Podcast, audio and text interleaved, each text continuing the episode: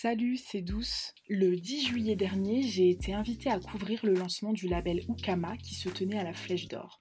Le label Ukama est le travail de réflexion de la commission culture de la Cannes, la coordination d'actions autonomes noires, dont l'action est le cœur et le moteur. La Cannes est née du sillage de plusieurs organisations noires afin d'améliorer les conditions matérielles d'existence des personnes noires face aux problématiques systémiques que sont le logement, la santé, l'écologie, les problèmes de papier, la culture, etc. Avec une forte volonté, une forte et claire volonté de créer un mouvement de masse, de solidarité, afin d'établir un rapport de force contre l'injustice et les discriminations subies par les personnes noires. Le lancement du label s'est déroulé tout le long de l'après-midi où des dizaines d'artistes se sont réunis afin d'échanger sur leurs besoins et les modes d'organisation ainsi que les outils nécessaires à l'éclosion et la pérennisation de leurs arts.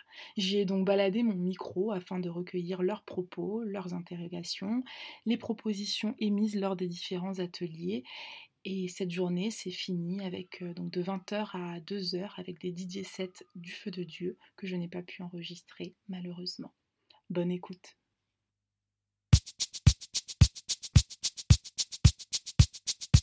Je est un nous, et nous sommes le feu, qui vous prendra de court, braise dans les cieux.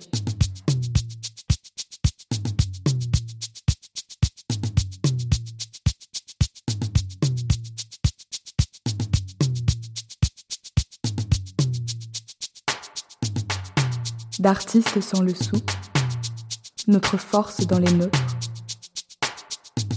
Action, création, réunion.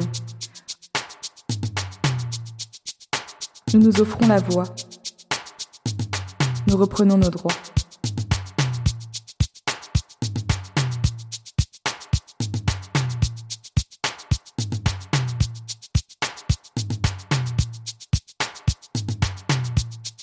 Voix proches et lointaines, réunies sous le sceau d'un label.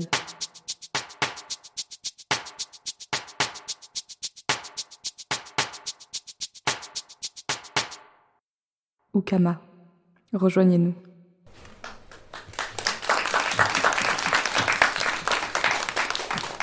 Euh, alors déjà, bonjour à tous et vraiment mille merci d'être là aujourd'hui.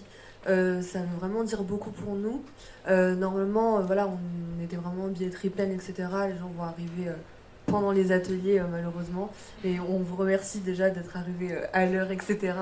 Et d'écouter notre petit blabla. alors, du coup, moi, c'est Hans et je fais partie de la commission culture avec environ 8 personnes qui organisent cet événement.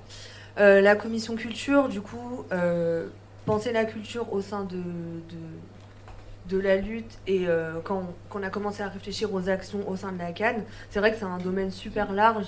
On peut le prendre par, euh, donc le prendre dans tous les sens. Euh, on en discutait la dernière fois. Ça peut être très bien tout ce qui est culture ancestrale, etc. Ça peut aussi être, voilà, plutôt tout ce qui est nos histoires voilà, comment remettre remettre la main sur la façon dont on raconte nos histoires, etc. Euh, et du coup, il y a aussi toute la partie euh, artistique. Comment on crée, notre place euh, dans un milieu super complexe. quand on est un artiste noir, un artiste noir queer, un artiste noir qui est en situation de handicap, voilà, avec tous ces croisements-là, comment on, se fait notre place. Et donc, euh, nous, on a commencé à travailler sur ce point-là, sur la question euh, des artistes, euh, mais en essayant toujours de le lier à comment on transmet nos cultures et nos pratiques, parce que tout va ensemble. Et donc, c'est de là qu'est né ce label. En gros, on s'était dit, on a plein d'idées d'action, etc. Et en fait, on va les on va en faire un truc homogène dans le cadre d'un label où les personnes qui voudraient repenser le lien entre leur art, leur positionnement politique, la lutte, etc., le militantisme aussi, euh, voilà, ceux qui veulent repenser ce, lien nous rejoignent au sein de ce label. Et l'idée de ce label Ukama, du coup, qui signifie être en relation, voilà. L'idée, c'est qu'on crée une dynamique collective. Donc, c'est pas un truc que descendant, descendant entre guillemets, où c'est que la commission qui apporte aux artistes, parce qu'on sait que ça sera pas ça. On sait que c'est aussi les artistes qui vont s'apporter entre eux au sein de ce label même, les artistes qui vont apporter à la, communauté et à nos luttes, et euh, ça, on veut vraiment le souligner et le réaffirmer au sein de ce label.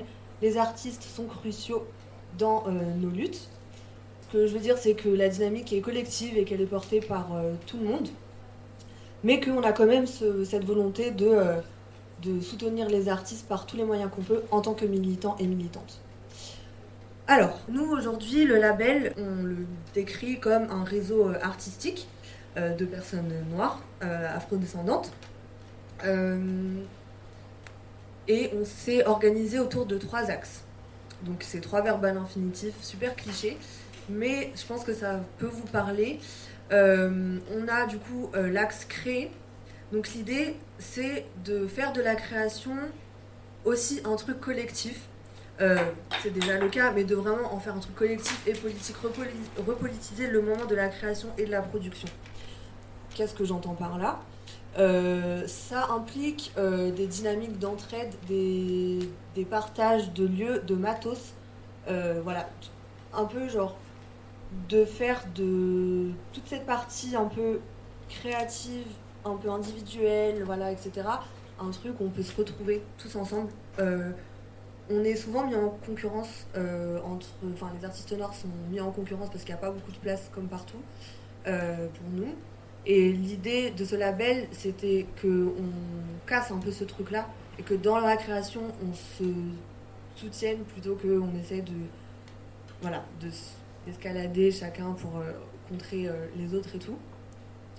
Euh, je vais pas vous dire tout de suite les idées d'action que nous on a. On a une grosse liste. Mais l'idée en fait aujourd'hui justement, c'est que vous, vous veniez nous dire comme ça en brut, en première, en première impression, qu'est-ce que vous voyez comme action qui serait pertinente à vos yeux, etc. Et après, nous, on vous dira un peu sur quoi on est parti. Vous aurez l'occasion de discuter avec les autres membres de la commission. Euh, le deuxième axe, c'est la transmission. Donc, euh, encore une fois, c'est le, lien qu'on fait avec euh, nos communautés, nos cultures, nos pratiques et comment on fait pour les transmettre justement et de faire en sorte que ça soit pas que l'extérieur en gros qui raconte nos histoires, qui, enseigne nos pratiques. Voilà. Donc c'est vraiment ce truc de faire des artistes, faire du label un une source, un, puits de ressources, voilà, euh, où euh, tout le monde pourrait s'initier à des pratiques, tout le monde, pas forcément s'initier à une pratique, mais aussi en apprendre une histoire, etc. Euh, ou aussi entendre les parcours des différents artistes qui pourraient en fait déclencher d'autres formes de, de, qui pourraient déclencher juste d'autres parcours en fait. Que ça soit chez les adultes ou même chez les enfants. On a beaucoup pensé à ça au sein de, la commission culture, euh, est-ce qu'à un moment donné, il faudrait commencer la transmission dès, entre les artistes avec la communauté dès le, plus bas âge? Voilà. Euh, et le dernier axe, c'est accompagner. le plus important. Euh, donc encore une fois, comme je disais, c'est une dynamique collective. C'est pas que la commission qui accompagne les artistes, on le sait. Mais nous, on s'est dit qu'il y avait un enjeu à accompagner administrativement les artistes. Euh, que ce soit des artistes qui veulent en faire leur carrière, que ce soit ceux qui débutent, que ce soit aussi ceux qui savent pas trop ce qu'ils vont faire encore, euh, mais juste qui veulent pratiquer, qui veulent entrer en résidence, etc. Euh, on s'est dit qu'il y avait un enjeu à se positionner et à accompagner dans les recherches de lieux, d'endroits de, d'exposition, etc dans la production la curation et tout ça. Euh, et du coup, dans ce, côté administratif euh, pour accéder aux lieux et aux espaces de création. Voilà, donc en gros, l'idée, c'est de se recréer nos lieux, de reprendre, d'avoir des ressources collectives et de recréer l'entraide au sein de ce label, mais tout en prenant en compte vos réalités matérielles, parce que on sait aussi du coup que c'est tout l'enjeu de l'axe accompagné. On sait que c'est pas facile de se positionner sur tous ces plans-là quand à côté on essaie de chercher de la thune, etc. Donc euh, voilà, je tenais à rappeler quand même que c'est un point qui est vraiment pris en compte euh, dans le label, la question de, de comment on peut déclencher les financements pour les artistes, etc. Voilà. Et je voulais juste faire une petite, euh, petite clarification sur le terme de label, que ça peut porter à confusion. Euh, du coup, c'est pas un label commercial, enfin, je pense que vous avez compris, mais voilà, on est des militants. Euh, il y en a dans la commission culture qui vivent de leur art, il y en a qui le font juste par passion, il y en a qui travaillent dans la culture, il y en a qui n'ont jamais fait ça. Et en fait, justement, on se positionne pas en tant qu'expert face à vous, mais vraiment, on veut échanger et vous allez voir pendant les ateliers, on veut vraiment prendre vos ressentis, vos besoins, vos idées sans contrainte. Et après, nous, on va taffer sur ça. Et on va vous sortir des beaux trucs. Donc voilà.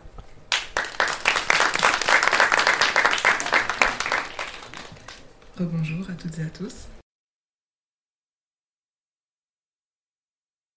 Du coup, moi, c'est Assia. Je fais pas du tout partie de la canne. C'est un peu, je suis un peu une arnaque ici. Mais bon. Du coup, moi, on m'a demandé de faire une petite introduction. Euh, une petite, ça va durer un petit peu longtemps. J'espère que vous avez les oreilles euh, prêtes. Sur euh, la place des artistes noirs au sein des luttes et des organisations. Voilà. Est-ce que ça vous intéresse? Ok, ça marche. Let's go Du coup, introduction. Les productions culturelles. Enfin, avant, de commencer, je préfère préciser que je suis pas très très à l'aise à l'oral, donc euh, s'il vous plaît, soyez gentils avec moi. Voilà. Du coup, les productions culturelles, elles franchissent et brisent des barrières géographiques et socioculturelles. Elles peuvent devenir des moyens importants de diffusion des idéologies et, transformer, et se transformer pardon, en un puissant moyen de communication politique. Lorsqu'on parle de production culturelle, on aurait tendance à penser euh, seulement aux pratiques artistiques, mais celles-ci elles sont plutôt à entendre comme l'ensemble des canaux de diffusion euh, dans lesquels s'établit ce qu'on appelle la culture. Donc, ça regroupe une large variété euh, d'actions créatives, des arts visuels au spectacle vivant, et plus récemment des industries culturelles, comme la publicité, la radio, le cinéma, la musique, etc. Les productions culturelles sont souvent considérées comme des médiums de divertissement, avec une certaine passivité de ses publics. Donc on peut penser par exemple à lire un livre avant de dormir, ou regarder la télé le soir, etc. Mais en vrai, ces, productions sont des objets sociaux qui portent un bagage de sens et qui produisent des croyances, des débats, des échanges, et qui placent le public dans une position du coup active et d'action. Ce qui va nous intéresser particulièrement aujourd'hui, du coup, c'est la manière dont les productions culturelles, façonnées par les communautés noires, ont pu être utilisés dans l'histoire comme des objets non pas seulement esthétiques ou de divertissement, mais bien comme des médiums appelant à la résistance et portant des messages d'émancipation et de libération de nos communautés. Petite transition. Du coup, malgré une invisibilisation en fait euh, massive dans l'histoire du fait de l'histoire coloniale d'une société occidentale, il a existé à travers les siècles et ce jusqu'à aujourd'hui de nombreuses productions culturelles qui ont pris, euh, qui ont arboré en fait des messages de résistance. Donc les créations artistiques développées par les communautés noires, elles dévoilent généralement la souffrance individuelle et collective engendrée par les rapports sociaux de domination au sein de la société, mais elles montrent aussi par ailleurs une volonté en fait de, de répondre à ces problématiques auxquelles euh, nos peuples sont confrontés du coup. La résistance par la culture des communautés noires, elle s'est dans la plupart des cas établie en dehors des, des réseaux, on va dire, euh, pardon, des réseaux des dominants. Voilà. Et ce, je disais, et ce, non pas par une volonté assumée de passer par ces réseaux alternatifs, comme là on essaye de faire aujourd'hui avec le lancement du label, mais bien parce qu'en fait les productions, elles étaient symboliquement ou légalement réprimées par euh, l'hégémonie blanche. C'est ce qu'on appelle l'infrapolitique. Du coup, en passant par ces canaux alternatifs, le but principal c'était notamment d'accroître en fait les chances de survie.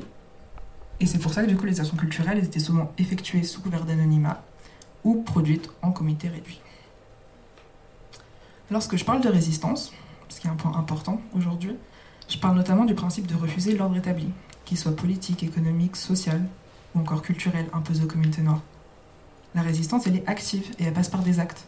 Résister, c'est désobéir, c'est s'insurger, c'est pas participer à ce qui est imposé à nos communautés, mais ceci, dans notre cas de figure, créer des œuvres par et pour nous, afin de visibiliser nos histoires, nos vécus, et appeler activement au changement. Et bien qu'on ait rarement vu une pièce de théâtre ou un livre changer un point de l'histoire dans l'immédiat, c'est hum, la répétition prolongée dans le temps et la reconnaissance acquise au fil des années qui finit par produire des changements. Et ça, c'est chouette. Pour finir cette première partie, je dirais que les, productions culturelles et les pratiques, abordées comme des objets de résistance, elles sont multiples dans l'histoire. Les créations des peuples noirs colonisés, ou impactés encore aujourd'hui par cela, sont de véritables espaces de résistance, de lutte et de reconquête des libertés individuelles et collectives. Ces productions culturelles, elles se situent entre le témoignage et le recours de l'art comme mode de résistance. Elles témoignent de la part de nos communautés noires d'un refus de déléguer leur parole. Les productions culturelles, elles permettent à la fois une prise de conscience des effets des oppressions sur le façonnement de nos identités, mais peuvent aussi renforcer la volonté d'agir socialement et politiquement dans une perspective de résistance. C'est ce qui va amener à mon second point, qui est comment les artistes se sont positionnés dans les luttes collectives.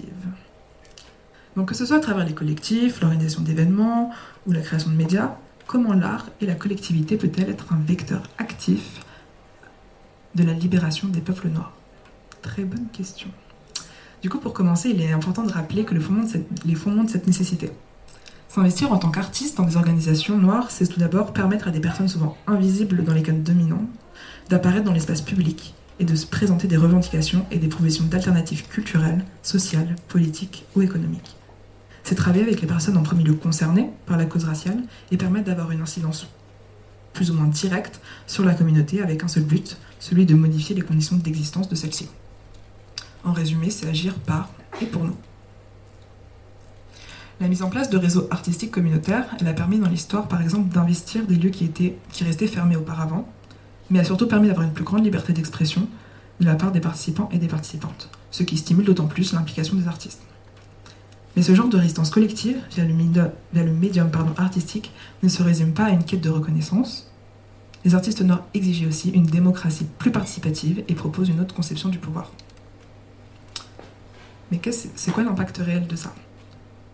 Moi, ce que j'ai vu, c'est que l'impact réel, c'est qu'elle permet à la fois un processus de désaliénation des communautés noires, où celles-ci participent à des activités expressives en dehors des modèles et des normes dominantes établies. De la même manière, la participation des artistes noirs dans une organisation communautaire non hiérarchique ouvre à la pluralité des visions, des expériences et des objectifs et permet de conjuguer l'autonomie personnelle de chacun et l'agir en commun. Donc là j'ai un autre petit exemple, peut-être que vous connaissez. C'est le Festival panafricain d'Alger.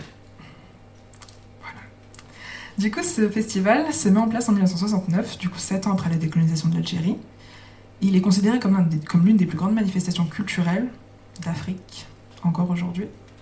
Il a été créé collectivement par des artistes et des intellectuels noirs, issus de la diaspora africaine, et comprend des expositions, des projections, des débats, des projections, des spectacles de rue, ou des concerts, etc. C'est très varié.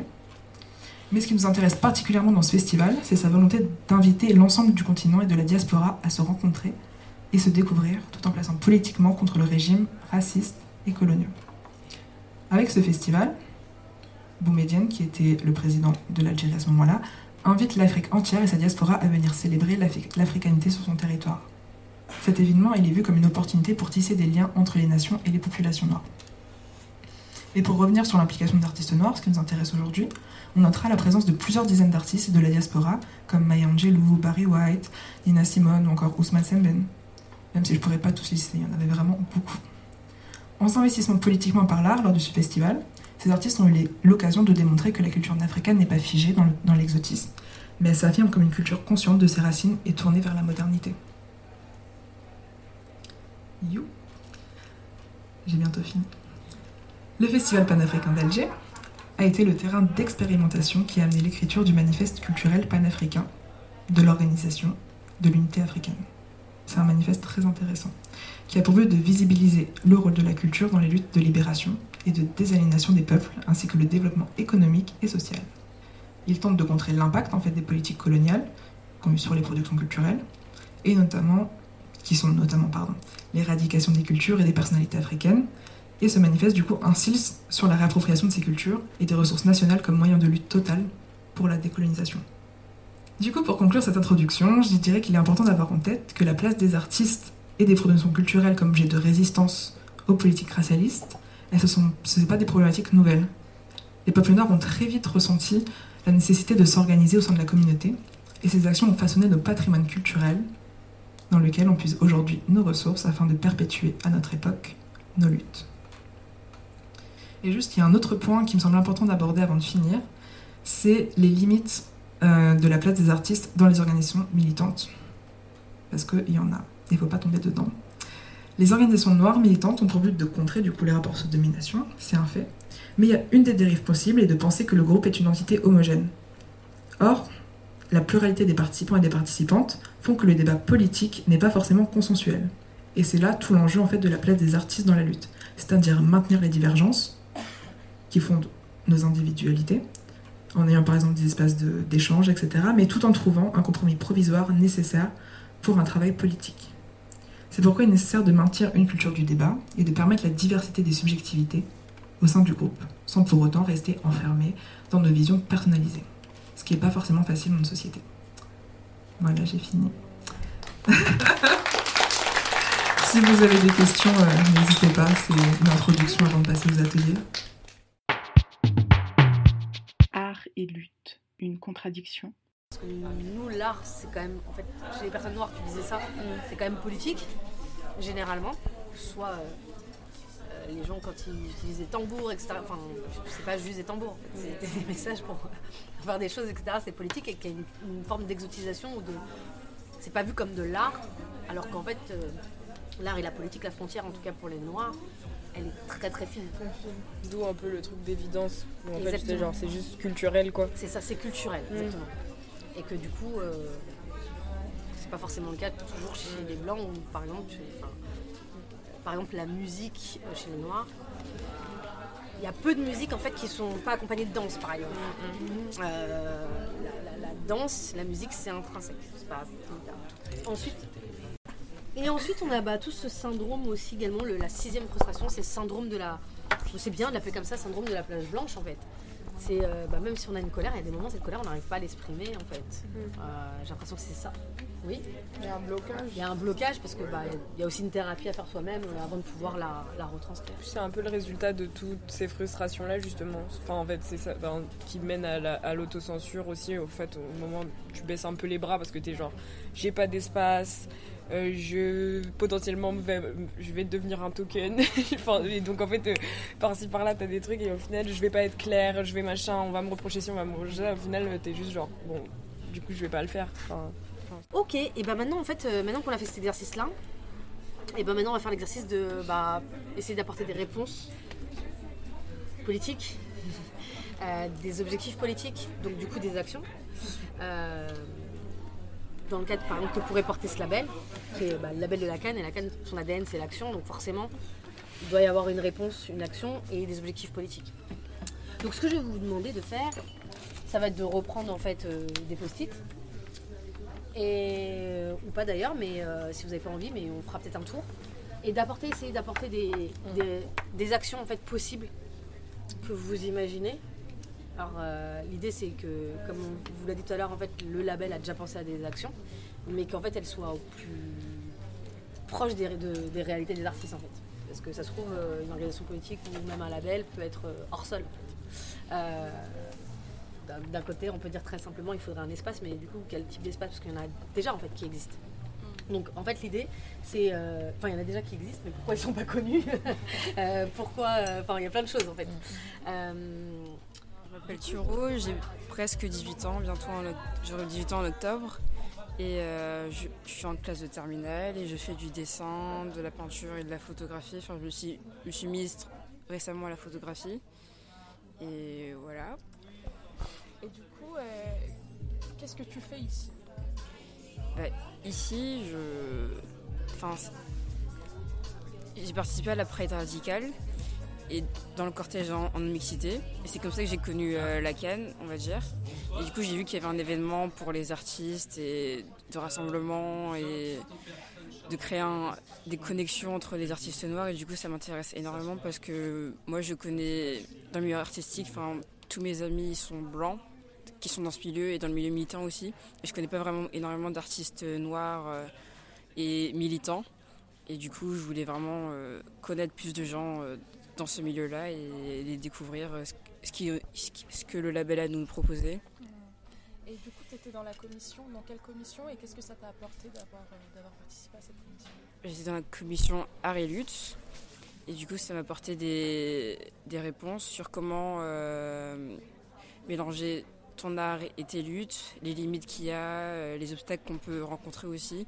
Et on a essayé de trouver des solutions à ces obstacles. Et du coup, ça a été très enrichissant et ça pourra m'aider pour le futur, euh, surtout si je veux devenir artiste indépendante. Comment je peux y arriver tout en gardant mon côté militant? Après, je ne sais pas si ton art est très défini déjà. Quel est ton rapport à l'art, au dessin, à la peinture? Et comment tu penses pouvoir allier ces deux-là? C'est surtout des personnages, euh, voilà, des personnages que j'imagine, pas vraiment des personnes réelles, mais des personnes que j'imagine. C'est souvent des personnes noires et sans vraiment l'être parce que vraiment c'est pas, enfin, je les colorie pas de, de couleurs, par exemple noires, ou c'est souvent des couleurs genre bleu, rouge, ou c'est pas vraiment des personnages réels qui ont l'air réels, qui sortent un peu de mon imagination et voilà. Et comment on sait que c'est des personnes noires alors? Je trouve ça intéressant. Bah, par exemple par leur euh, visage, les traits qui sont plutôt reconnaissables chez les personnes noires. Souvent je fais des afros aussi parce que je kiffe dessiner des afros. Parce que tu portes un je, et parce que je porte un afro. Et voilà, je kiffe vraiment. Euh, je trouve que les personnes noires sont très très belles et que. Et voilà, j'aime beaucoup les dessiner. Et voilà. Moi, c'est Mokish. Je suis euh, auteur, compositeur, interprète, beatmaker et euh, je chante. Et pourquoi tu es présent, présente? Alors, euh, je suis présent simplement pour en apprendre plus sur le label Ukama, savoir ce qu'ils ont à proposer pour les artistes noirs. Et c'est ça vraiment qui m'a qui m'a touché, qui m'a amené en fait à venir ici. Qu'est-ce que ça fait de se réunir après euh, toute la crise sanitaire qu'on a vécue en tant qu'artiste? Comment tu as vécu cette période-là et comment tu vis ce déconfinement euh, un peu mou Parce que bon, on sait pas d'ici quelques temps s'il y aura une quatrième vague, mais bon. Comment j'ai vécu la crise sanitaire et comment ça se passe maintenant hum, Ça fait du bien franchement, ça fait du bien de simplement se réunir. Ça faisait longtemps. Euh, j'ai l'impression que les gens, en vrai, se sont quand même vus. Même qu'on avait le couvre-feu, les gens trouvaient des moyens de faire des soirées, en vrai, on va pas se mentir. Mais quand même, le fait de pouvoir avoir des espaces bah, qui sont dédiés, en fait, officiellement dédiés euh, à la culture, à la musique, c'est juste euh, plaisant, en fait. Et je me dis que recréer du lien social, c'était primordial surtout pour des communautés racisées et ou queer en fait. financement et autonomie Quel modèle face aux institutions et canaux existants? La culture, elle est assez vivante, elle, elle appartient pas à tout le monde. Enfin, en tout cas, la musique, du moins, elle appartient pas à tout le monde. Du coup, on n'a pas le côté monétaire, en fait, de payer. Je sais pas si de payer pour. En tout cas, moi, au comment c'est pas ça. Il y a des groupes de chants, de, on va dire par lignage, par génération, etc. Mais le côté payer pour, euh, pour le produit musical, c'est. Enfin, c'est pas. Euh, ça existe, hein, mais il y a des artistes qui sont connus pour ça, qu'on rémunère et tout, pour, pour les mariages ou pour des mais des grands artistes. Mais après, euh, en tant qu'amateur ou semi-pro, je sais pas si. Euh, après, peut-être à toi de te dire, bah, je fais payer mon truc et d'assumer jusqu'au bout, peut-être. Mm. Et encore une fois, c'est le truc de. en vrai, quand on dit le temps, c'est de l'argent, c'est ça aussi. Quand on disait qu'on avait. que vous aviez quatre métiers en un, etc. Comment le label vous épaule sur ça? Sur euh, le temps de recherche par rapport à ça. des fois, euh, et aussi, euh, ce que je disais, c'est que comme on est des militants, on n'a pas forcément l'expertise, etc. Mais juste un triple regard en fait sur le dossier, juste un coup de main, juste mm. c'est quoi ça? Est-ce qu'on peut aller chercher ensemble ce que c'est en fait? Mm. Des fois, c'est juste démarrer le dossier qui en fait. Et surtout quand t'as pas l'habitude de le faire, et voilà. Donc, ouais, carrément, et se former du coup par rapport à ça entre nous, il y en a qui ont l'habitude de monter des, dossiers. Euh, voilà. Et c'est ce que je disais par rapport à la curation. Euh, bon là c'est autre chose, mais c'est aussi voilà, apprendre à construire euh, des discours sur nous-mêmes, parce que dans les dossiers pour les résidences, c'est ça aussi. Voilà, comment tu décris. Je sais pas qui a déjà fait une résidence. Par rapport à ce que tu disais sur les résidences, je voulais, je voulais dire ça avant de, avant de passer à autre chose, parce que pour moi c'est lié. Et je pensais à un local permanent ou temporaire. Un local permanent, ce serait chapeau, mais local euh, temporaire sinon. Mais euh, ouais, du coup, un local où il y aurait euh, des équipements pour créer et du coup, tu pourrais, bah, les personnes pourraient genre euh, emprunter l'endroit quoi. Oui, se retrouver là quoi.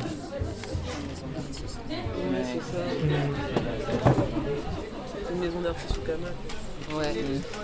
Serait euh, comme, comme je me moquis sur le fait qu'il n'ait pas de qu'on ait personne qui puisse faire ça et ça. Moi, je pensais au système de troc en fait, d'échange de compétences. Où- et là, je me dis la Cannes pourrait grave faire ce travail de centraliser qui sait faire quoi, qui est prêt à savoir faire quoi. Parce que je me dis que même si, même si on veut, on peut pas être rémunéré pour ce qu'on fait, on peut rémunérer. Si on a besoin d'un graphiste euh, pour notre projet, mais qu'on sait pas monter un dossier, quelqu'un d'un sait monter un dossier, mais que lui il a besoin d'une, je sais pas, de, mus- de musiciens et tout, bah voilà, créer euh, ça. Et euh, comme ça, on n'est pas payé, enfin, il n'y a pas d'argent, mais il y a quand même une, une compensation qui est. Après, c'est c'est dur de, comment dire, de trouver une compensation qui va, et qui, qui va, qui va avoir la même valeur qu'eux. Et c'est là Ouais. où ça demande peut-être beaucoup de travail, là, je me rends pas compte. Mais moi, je trouve que ce serait, ce serait super. Bah, je pense que c'est une très bonne idée, mais du coup, je pense que ça va être, comme tu, comme tu l'as dit, tu vois, avoir une équivalence entre deux personnes, c'est chaud. Mais je pense que si on pense la chose de manière différente, c'est-à-dire si on pose le troc, le troc dans, genre dans un monde abondant, on va dire, ça veut dire que toi, tu aides, la- tu aides quelqu'un, et en fait, tu n'attends pas en retour, parce que le, dans le principe du label, en gros, c'est que la personne, après, elle va aider quelqu'un d'autre, tu vois. Et qu'après, toi, tu vas être aidé, peut-être pas par la personne qui, que tu as aidé, mais par quelqu'un d'autre, en gros, tu vois. Et c'est une sorte de piscine de compétences, quoi. Mais qu'il n'y a pas de. En fait, tu n'attends pas un truc en retour, on va dire. Mais après, la valeur. Bah, le troc, bah, le principe de troc, c'est donner en attendant quelque chose de retour. Ouais, ouais. J'ai un besoin, j'ai besoin de quelque chose, mais, mais il me manque ça. Ouais, ouais, je vois ce que tu Mais veux je dire. sais faire ça, tu vois. Ouais, ouais, mais en fait, le truc que je dis, c'est qu'au lieu que ça soit entre deux personnes, c'est entre. C'est juste une sorte de piscine de compétences, tu vois. Et que quand t'as. Et que. Toi, tu vas contribuer, et après ça, on va t'aider, mais ça va peut-être pas être la personne que t'as aidé, tu vois. Quelqu'un d'autre. Oui, en bien sûr, oui, bien sûr, c'est là où je dis, c'est la canne qui doit gérer pour moi ça, de savoir qui sait faire quoi et qui, voilà. Mhm. Mais juste l'idée en mode, moi je sais faire ça, j'ai besoin de ça, comment, com- comment on peut faire Et sans qu'il y ait besoin d'argent, tu vois. Ça peut être aussi des compétences hors euh, musicales hors. Même des compétences matérielles, Ah, j'ai un- ouais, ouais, j'ai une caméra, j'ai un micro, ça peut Ouais. être comme ça. Carrément, et c'est ce qu'on J'ai euh, j'ai chez moi, je je suis passé mon chez moi euh, deux semaines. Grave. Et, et juste, je fais une parenthèse sur ça parce que je sais pas si vous avez vu dans les coms du label, mais on dit les artistes, techniciennes de, techniciens, techniciennes de la culture, producteurs, productrices, mais aussi tous ceux qui ont le matos en effet. Et en fait, c'est tous ces gens-là qu'on veut rassembler. Et genre, juste, je l'avais pas pensé en mode cartographie des compétences, mais c'est trop bien. Hello, est-ce que tu peux te présenter? Alors, je m'appelle euh, je m'appelle J.E. J-H-E accent aigu. Et euh, du coup, euh, moi j'ai euh, j'ai euh, j'ai été à la fac, etc. Depuis mes lycées, j'ai fait du théâtre. Ensuite, euh, j'ai fait euh, euh, des interventions dans des milieux euh, particuliers avec des adultes en situation de handicap, etc. Des personnes en, prison. J'ai fait euh, du DJing, de la régie, euh, son, euh, un petit peu de prod. Je compose, j'écris. Je, je chante, euh, j'ai fait un peu de lumière aussi pour une compagnie euh, de danse. Et euh, du coup, ben, ces derniers temps, moi j'ai arrêté carrément de faire, euh, de me représenter, etc. Parce que j'ai eu tellement de déconvenus avec euh, la, la blanchisserie que qu'en fait, il a six blanchisseries parce que bah voilà, je suis queer, racisée, afrodescendante. Et du coup, bah, quand on veut vraiment être qui on est, c'est compliqué parce qu'on nous, on nous force toujours à, dire, enfin, à, nous, à nous silencer sur certains pans pour que pour qu'on puisse prospérer, je trouve, euh, sur la en représentation. T'es la t'es chanteuse du groupe, par exemple, d'un des groupes que j'ai. Donc du coup, euh, j'ai posé la question. Je me suis euh, fait un, interviewer par des personnes que- queer sur les questions queer et j'ai demandé deux mecs cis là, un blanc et un noir, si je pouvais mettre l'interview sur la page. Ils ont dit non quoi. Ils m'ont fait comprendre que c'était pas possible. Et c'est après, au fur et à mesure, que je me suis rendu compte qu'il n'y avait pas que ce problème-là quoi. Le problème aussi de la charge euh, mentale. euh, euh, quand tu es la seule euh, nana du truc et que tu fais, tu trouves toutes les dates, etc., mais qu'à la fin ils te payent pas ou c'était c'est vraiment c'était vraiment violent. Donc du coup ça m'a un peu refroidi ces derniers temps. Milieu de la culture, pareil, très cis blanc là. donc du coup l'intérêt là d'être ici, c'est essayer d'avoir une nouvelle dynamique. Comme on est des reste des humains, il y a toujours des trucs, des bails un peu chelous, etc. Mais euh, ce sera quand même, à mon avis, euh, moins douloureux en fait d'échanger ensemble et puis de- d'essayer de, construire ensemble. Et euh, c'est que les prémices pour, à mon avis, pour que ceux d'après, ben, ce soit, ça coule quoi. Collaboration et entraide des artistes. Comment contrer la concurrence découlant du capitalisme par le prisme militant Une personne a utilisé une de mes photos et l'a mise dans un magazine euh, Vogue, sans mon accord, sans que je sois rémunéré, etc. Et du coup, en fait, j'ai la visibilité, mais j'ai pas la rémunération et j'ai tout le truc derrière. C'est pas une trahison émotionnelle ou quoi que ce soit, mais genre, il y a vraiment un truc de. En fait, moi, j'étais d'abord dans cette dynamique de prendre des photos avec les gens, mais maintenant, je sais que. Enfin, il y a vraiment des trucs de genre. Si tu veux donner ta connaissance, sous... quelles sont vos conditions en fait? Que- Quelles sont les conditions que vous avez mis en place pour être dans cette entraide? Parce que est-ce qu'on est tous ensemble? C'est vraiment une question que je pose. hein. Genre, parce que visiblement, y a. Ce, qui- ce que je trouve qui revient beaucoup, c'est. Il y a d'abord, genre, face au regard blanc, ça c'est une chose. Et ce qui est aussi intéressant, c'est genre face à nos propres communautés. Parce que le regard blanc, je trouve qu'on connaît un peu. Genre, on sait ce que ça fait, on sait qu'il n'y a pas de place, etc.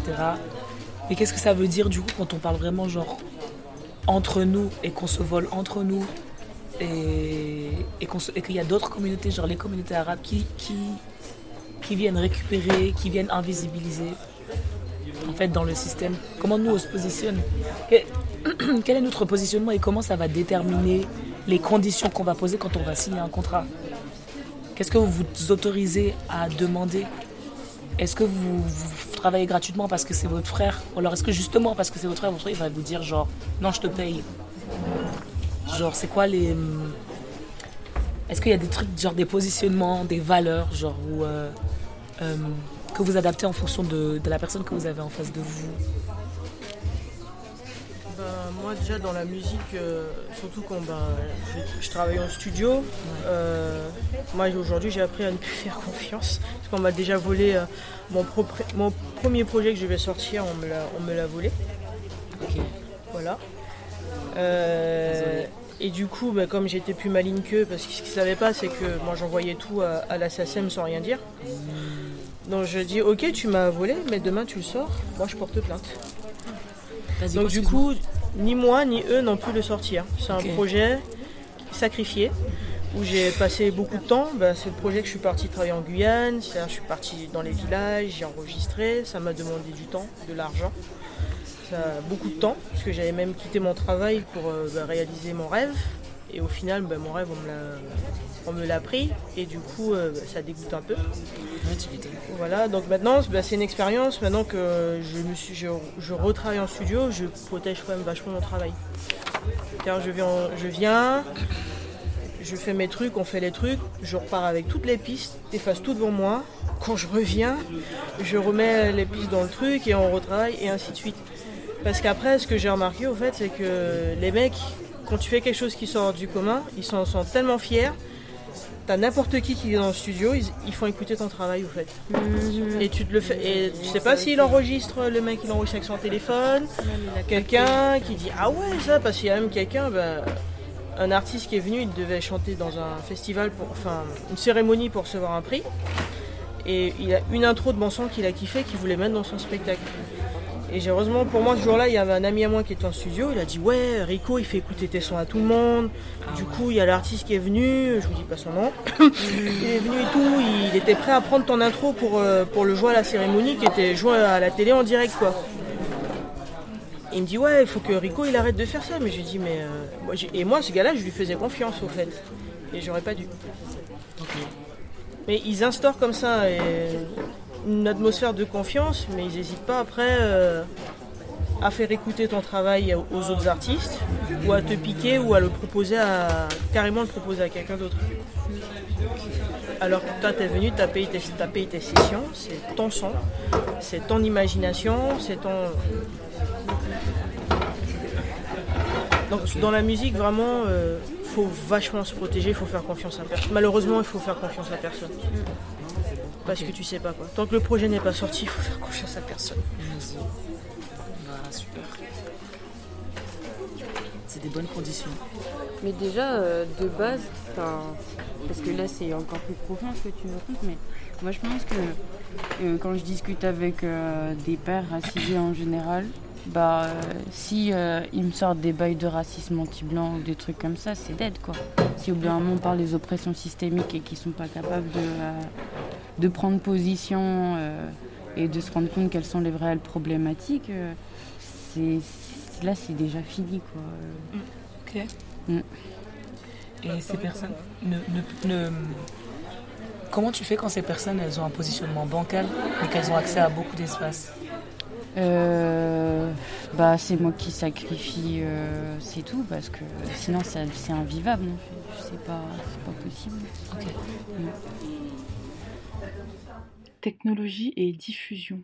Quel accès aux outils dits numériques pour les artistes noirs? Du coup, ça m'amène euh, au prochain post-it. Vu que, bon, moi, mon papier, c'était euh, peu visible sur les réseaux, mais bon, on a déjà On a parlé, on, on en a déjà évoqué, donc euh, je ne vais pas revenir là-dessus.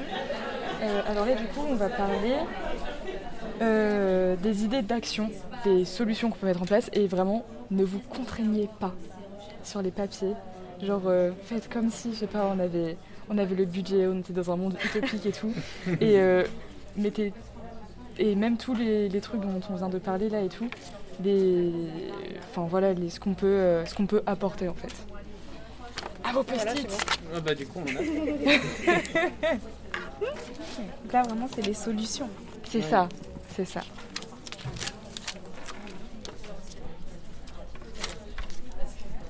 Je vous laisse deux minutes parce que on est un peu en retard. euh.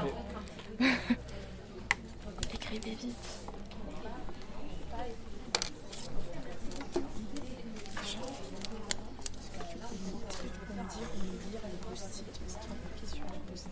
Ouais, bien sûr. Euh, Alors. C'est commenté. Ils sont un peu illisibles. c'est plutôt les notes qui t'intéressent. Euh, donc là, il y avait un post-it euh, qui parlait des irritants. Donc là, c'est juste des notes. Donc euh, euh, revenu du streaming bas. Et tous les majors vont chez bah, principalement les blancs. Donc là, on parlait en fait de où allait en fait l'argent des streamings et qu'elle n'allait pas forcément en fait bah, vers les artistes de manière générale. Euh, et par exemple, euh, je donnais euh, mon exemple en disant que moi, avec un son qui a fait 2000 streams, j'ai gagné 5 dollars dessus. Quoi. Et surtout en, tant que pandémie, c'est très peu et on peut pas vivre de ça. Et en fait, c'est les majors, enfin, les personnes qui. Enfin, Spotify, tout ça, qui, qui se ramassent tout l'argent. quoi. Et donc, on parlait un peu de ces difficultés-là. On parlait aussi du fait de faire attention à son image sur les réseaux sociaux et que surtout en tant que personne noire, on fait beaucoup plus attention que, que d'autres. Euh, voilà pour ce petit papier. Et tu veux d'autres papiers ou? S'il y a des choses qui t'inspirent?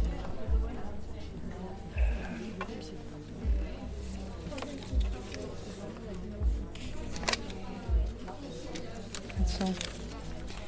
Celui-ci, sous-évaluer, faire ses preuves avec des chiffres. Donc, euh, ouais, cette idée de. Euh, je Ouais, pense que c'est pareil, assez explicite en fait. ça. Pas Quand que streaming, aussi. euh, ses preuves avec des chiffres, à prouver qu'en fait on a de la valeur sur l'instrument c'est ça. Euh, pas que musical aussi, mais par exemple sur les réseaux sociaux comme, comme Instagram, où euh, on sera toujours à la recherche de likes pour être validé et tout. euh, euh, voir le nombre de personnes qui te suivent pour euh, dire oui, bah regardez, je suis quelqu'un dans le milieu, que ce soit dans la musique, dans la danse, euh, enfin, prouver sa légitimité en fait. Par le chiffre. C'est ça. Vous avez bien l'air studieuse. Appropriation et appréciation culturelle. Comment gérer nos transmissions Après, il y a un truc aussi que je me demandais, mais je sais pas si on en a parlé, c'est euh, un peu l'intentionnalité aussi de tout ça, tu vois. De personnalité? L'intentionnalité en fait, dans Ouais. l'appropriation. Je veux dire, C'est Est-ce que c'est un truc euh, où naturellement ça va se faire parce que tu vas diffuser un produit à des gens qui vont au fur et à mesure un peu en, en retirer euh, Mm. l'origine? Ou est-ce qu'il y a vraiment dès le départ Il y a des choses volonté tellement ancrées. Ouais. C'est-à-dire que même la moitié des, des blancs qui vont s'approprier un truc, après va falloir déconstruire pour leur dire mais en fait tu es en train de faire de l'appropriation. Donc il y a déjà une déconstruction à faire en premier parce que il y a, il y a ceux qui le font de manière consciente. Euh, voilà, soit les élites, euh, ceux qui sont dans le business, euh, certains médias, machin. Et puis il y a le reste aussi. Il y a le reste qui s'approprie le truc et ils sont même, ils se rendent même pas compte quoi. Donc euh, c'est- t'imagines, on est en- tu dois travailler sur différents niveaux, c'est assez. euh, C'est ça, ouais. c'est Et ça qui est compliqué. à la fois en fait.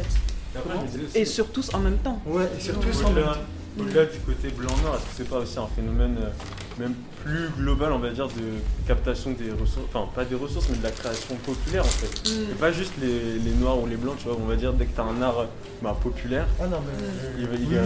Bah, en fait, il y a, par exemple, il y a un Ça cas, superpose, en fait, le tu cas, vois. Le cas le plus étrange euh, des, des, des- du- de peuples qui s'approprient les choses le plus rapidement, c'est les Japonais. Dès qu'ils ont, dès qu'ils aiment un truc, ils se l'approprient, machin. Euh, les mecs à l'époque, ils étaient, ils se, ils- c'est à peine s'ils se noircissaient pas la peau, ils allaient euh, faire des séances d'UV, ils se faisaient des fausses locks et tout ça, euh, parce qu'ils voulaient ressembler aux, aux freestylers de, Et les de Coréens hip-hop et aussi. les danseurs ouais, et tout ça. Et, euh, et en même temps, ce qui est, il y a un côté, il y a un côté étrange en fait, il y a un paradoxe parce qu'ils ont une culture, une tradition tellement forte que ça ils peuvent pas en, échappe- en- en réchapper non plus, tu vois. Alors que en France, il y a encore autre chose. Et concernant les populations blanches, il y a encore autre chose. C'est il y a un truc vraiment. C'est à euh, plusieurs niveaux, en fait. Il y a un Bah truc ouais, qu'ils à sont- régler avec eux-mêmes. Parce qu'il y a un truc dominant aussi. Ouais. Ouais, s'il y a la partie euh, un peu légitimation, tu vois. genre, C'est ça. T'as une culture légitime, après on va dire euh, qui, qui a le droit d'exister, euh, Exactement. qui, qui a le droit de- d'avoir accès à ça. C'est ça. Mais c'est pour ça que les trucs genre Combini où ils font des. Ils font des vidéos où t'as un mec qui déclame un texte de rap euh, sur un petit fond blanc et un bleu, je me dis mais là tu. En fait, je trouve ça tellement horrible. Ah oui, tu prends un texte de rap en là, fait là, pour que est ce soit. pour que ça ait de la valeur en fait. Donc il faut que ça passe par quelque chose. C'est une meuf, euh, c'est comme ça.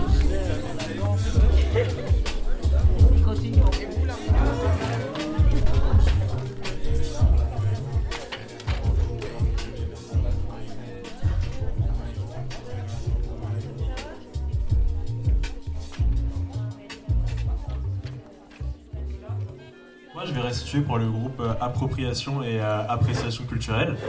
Donc, je vais essayer de euh, présenter de manière assez succincte ce dont on a parlé, un peu les pistes qu'on a évoquées pour pouvoir résoudre les, les obstacles qu'on a, a, a pu repérer sur ce sujet. Donc, premièrement, le plus important, ce serait de définir en fait ce qu'est l'appropriation culturelle, vu que c'est un sujet assez actuel.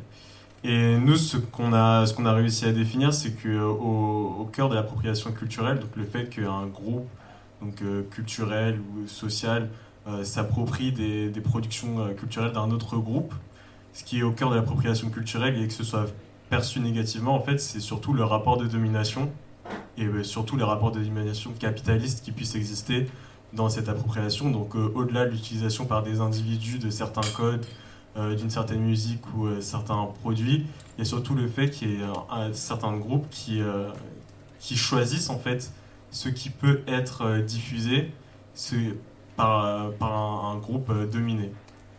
Et euh, surtout le fait qu'il y ait un- une dimension économique.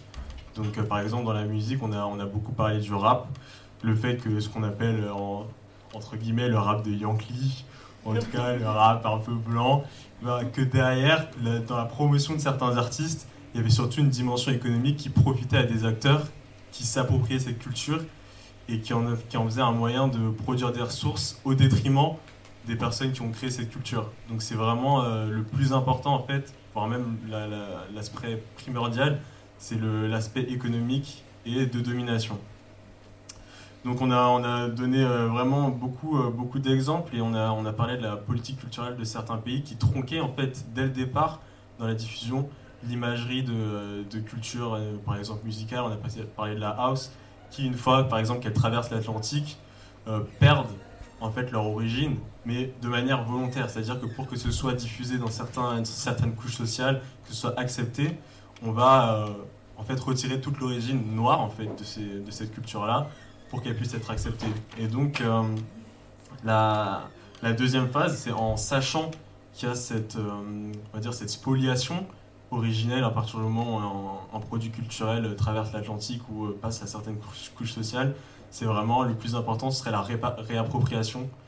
Donc déjà en amont, en fait, être capable de transmettre nos propres cultures et donc d'apprendre aux générations qui nous, qui nous suivent, aux, aux personnes que l'on connaît, qui sont de notre génération, en fait l'origine de la culture à laquelle elle souhaite se rattacher.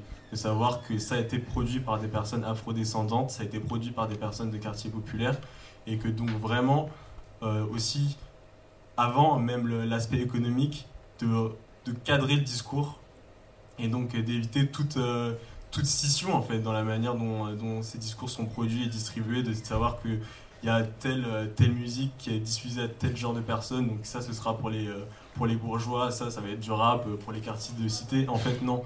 Dès le départ, le rap, c'est un, média, une culture qui a été originaire des, quartiers noirs. Et donc, il n'y a pas à créer de scission ultérieurement, puisque dès le début, en fait, ça nous appartient. Euh...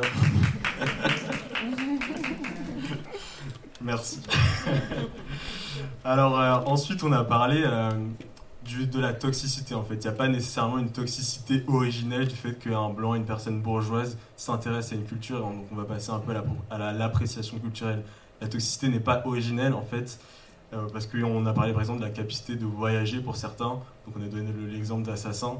Voilà, d'être capable d'aller chercher des idées ailleurs, de les ramener, de promouvoir ces arts-là. La toxicité, elle réside vraiment dans la volonté de, de s'approprier économiquement en fait les revenus de, de cette culture. Euh, alors ensuite, on a parlé aussi des possibilités d'émancipation dans la culture, une fois qu'on a repéré tous ces, tous ces obstacles et qu'il y a, une fois qu'on a reconnu qu'il y a des structures, euh, bah, par exemple bourgeoises, qui vont euh, promouvoir que certaines formes, certaines parties d'un art. Donc comment s'émanciper de ces, de ces obstacles-là? Donc on a parlé des nouveaux moyens de, de, communication, donc Internet, ce que ça nous permet de, de passer par d'autres biais pour diffuser plus largement la production artistique. Euh, la création d'opportunités aussi pour les personnes qui ont déjà un certain pied dans, des domaines culturels, qui reviennent ensuite pour, pour permettre à d'autres d'obtenir des opportunités qu'ils n'auraient pas nécessairement eues euh, avant. Et, euh, et, donc voilà. Donc on a parlé donc, comme action de créer des opportunités pour favoriser l'autonomie financière, transmettre le savoir, comme je évoqué tout à l'heure, qui est très important pour qu'on sache d'où viennent les cultures. Et donc avoir des liens avec euh, des agents d'artistes ou des managers qui soient politisés si possible, en tout cas qui, qui n'aient pas un, angle mort dans la manière dont ils vont participer à certains événements, de toujours garder aussi en tête cet aspect politique que peut, que peut euh, contenir l'art et euh, l'importance de la transmission intergénérationnelle. voilà.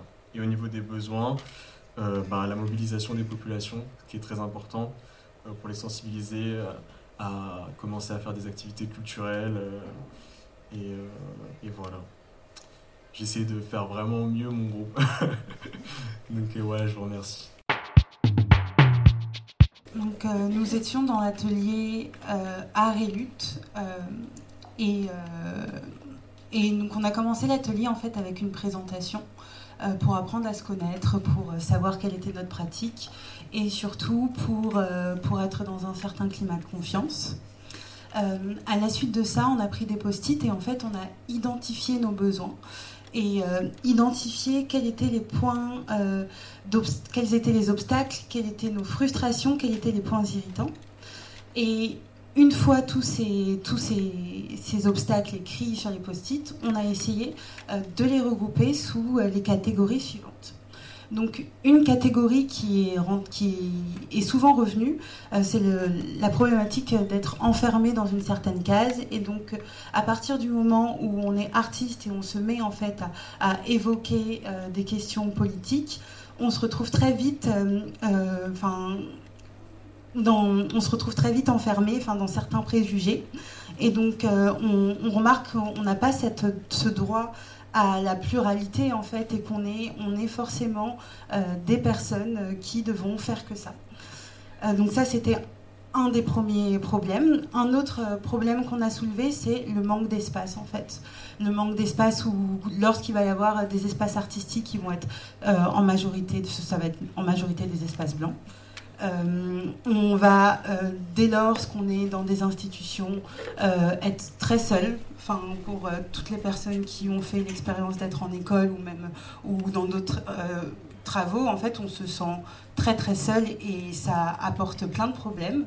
Et dans, ces problèmes-là, il y a aussi, donc, comme ça a été évoqué, le problème de la transmission. C'est que comme on est tout seul en fait dans ces espaces-là, euh, qui sont les personnes qui vont nous transmettre le savoir, euh, qui vont en fait nous transmettre euh, notre bah, toute la mémoire et toute notre histoire en fait sur lorsqu'on apprend ou autre, et ben en fait c'est assez complexe un, autre des problèmes qu'on a soulevé, c'est euh, celui euh, de la conséquence. En fait, quelles conséquences on a lorsqu'on crée, euh, lorsque notre, on veut que notre travail soit politique. On, a souvent des difficultés à mesurer quels sont les impacts. Et c'est un peu relié aussi en fait à des problèmes de légitimité où très souvent, en fait, on ne se sent pas forcément légitime de parler de, certaines causes, de certaines notions, parce que, pour, plein de raisons. Et cette légitimité, elle est aussi interrogée parce que, euh, une fois ensuite que, ça va marcher et qu'on va être invité dans certains espaces, euh, bah, ça va être euh, parce qu'on est noir, parce qu'on est le noir de service. Et donc, du coup, cette question de légitimité, elle, se pose sur est-ce qu'on sait en parler Mais elle se pose aussi sur notre travail. Est-ce que notre travail il est bien ou est-ce qu'en fait on nous invite juste pour remplir l'espace, enfin pour faire de la diversité? Et donc du coup, ça revient en fait à un autre point qu'on a évoqué, donc c'est celui de l'exotisation. Et donc du coup, du fait qu'en fait, euh, très souvent dans notre pratique, elle aura, euh, elle sera pas reconnue comme vraiment de l'art, mais elle pourra très vite être euh, associée en fait à non, mais c'est plutôt culturel ou est-ce que tu es sûr que c'est vraiment de l'art ou autre? Et donc toutes ces questions en fait d'exotisation en fait de notre pratique et donc vraiment de regarder notre pratique à chaque fois de l'extérieur, d'être l'autre. Et, et et dans ces questions-là, donc un autre point qu'on a soulevé, c'est celle de la réappropriation, donc comme vous avez évoqué, et de la dépossession de nos luttes par euh, des institutions, par bah, des personnes non concernées euh, la plupart du temps, euh, ce qui rebondit directement en fait avec la question de la définition, étant donné qu'ils se réapproprient nos luttes, ils ont aussi le pouvoir, donc dans, dans, nos schémas de domination, de vouloir faire dire autre chose en fait, et donc c'était assez complexe. Et donc tous ces problèmes, euh, bah, ça, a des incidences euh, sur notre sixième point, qui était un peu le syndrome de la page blanche. À partir du moment où on peut, on, peut, euh, on a identifié tous ces points sur lesquels on se bat énormément et qui causent énormément de problèmes, et ben parfois en termes de création, on est bloqué. On est bloqué à la fois de surmenage, de, burn-out, de fatigue émotionnelle et physique. On est bloqué aussi par rapport à des questions financières. On est, bloqué aussi bah, parce que déjà créé c'est pas facile. Et donc, euh, et donc, du coup, ce sont les points un peu qu'on a évoqués euh, pour, euh, pour résumer. Et puis, si j'ai oublié des choses, n'hésitez pas. Et, et, à la suite de ça, on, s'est demandé quelles étaient les solutions possibles, en fait, et qu'est-ce qu'on avait à proposer pour sortir de ces schémas-là, pour, pour pouvoir créer autre chose. Et donc du coup, bah, même système, on a repris des post-it et on, les a tous écrits d'abord de manière individuelle, puis on les a partagés en discutant et en essayant de, de, regrouper des termes, mais pas seulement des termes, mais aussi des actions en fait. Qu'est-ce qui était possible de faire euh, concrètement Et donc euh, typiquement, quelque chose qui est revenu euh, très vite, c'était celle du, du boycott, celle de pouvoir en fait attaquer par, par les finances. Donc je vais essayer de, relier les solutions un peu avec les problèmes qui ont été évoqués. Donc typiquement, on avait le problème de l'exotisation et donc du coup toujours euh, le fait que nos, œuvres soient vues de l'extérieur. Et ben, euh, l'une des choses qui a été proposée, c'était de se mettre au centre. Et donc la manière de se mettre au centre, c'était de revaloriser en fait les productions créées par nos communautés et euh, de vraiment essayer de redéfinir qu'est-ce qui était l'art. Enfin, même si bon, j'aime pas ça, parce que bref, qu'est-ce qui est l'art, ça, ça peut vouloir pas pas qu'il y a un bon art et un mauvais art, mais plutôt de se dire euh, bon bah en fait euh, euh, quelle valeur moi je vais mettre au centre en fait dans ma création et donc du coup bah, le boycott ça fait partie donc du coup d'une action qui peut avoir des conséquences financières mais aussi une action qui peut avoir des conséquences directes sur la manière qu'on a de regarder l'art la manière qu'on a de l'apprécier et la manière qu'on a de la créer euh, toujours dans, dans, ce système-là, euh, bah, de, cesser l'exotisation et de répondre aux problèmes de transmission, euh, y a, on a voulu mettre, mettre en place, par exemple, des bibliothèques, des photothèques mettre en avant des projections. On va dire par exemple, on va faire une projection cette semaine sur des réalisateurs et réalisatrices noirs. Euh, faire un, festival et réfléchir en fait à des moyens de valoriser nos productions euh, sans toutefois euh, imiter dans la méthode la manière en fait de, de, valoriser. Un des troisièmes points qu'on a évoqué, c'est avoir une liste de revendications et vraiment être très clair sur bah, ce qu'on voulait et ce qu'on voulait pas de manière précise.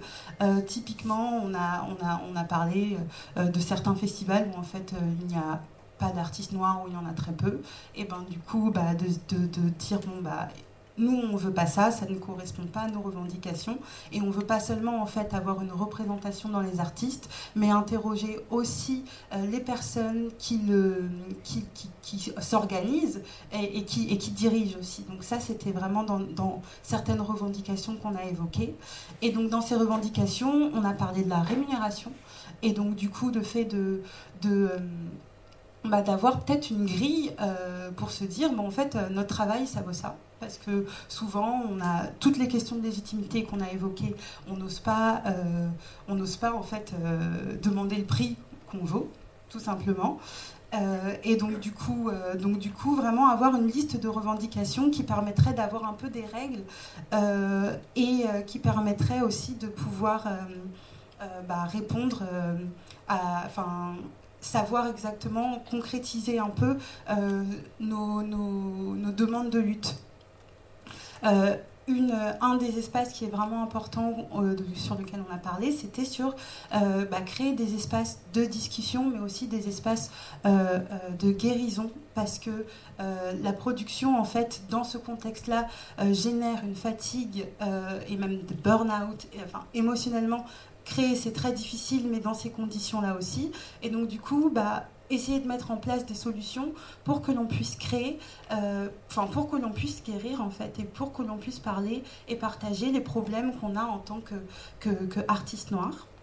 Et donc du coup, ça va, ça va tout de suite avec euh, la création d'un réseau, euh, la création d'un réseau qui soit à la fois qui peuvent nous permettre d'avoir euh, des opportunités professionnelles, mais qui peuvent nous permettre aussi de, de, favoriser cette transmission, enfin d'avoir bah, tous les tips en fait, parce que lorsqu'on débute et, et lorsque on commence, bah, parfois on ne sait pas faire, et donc du coup d'avoir ce réseau-là, d'avoir une liste de numéros à appeler, bah, on, on, on, pensait que c'était important en fait de mettre en lien, de créer du lien directement pour, pour qu'on soit plus fort. Et, euh, puis, euh, et puis donc, euh, et puis donc du coup donc de rester en contact.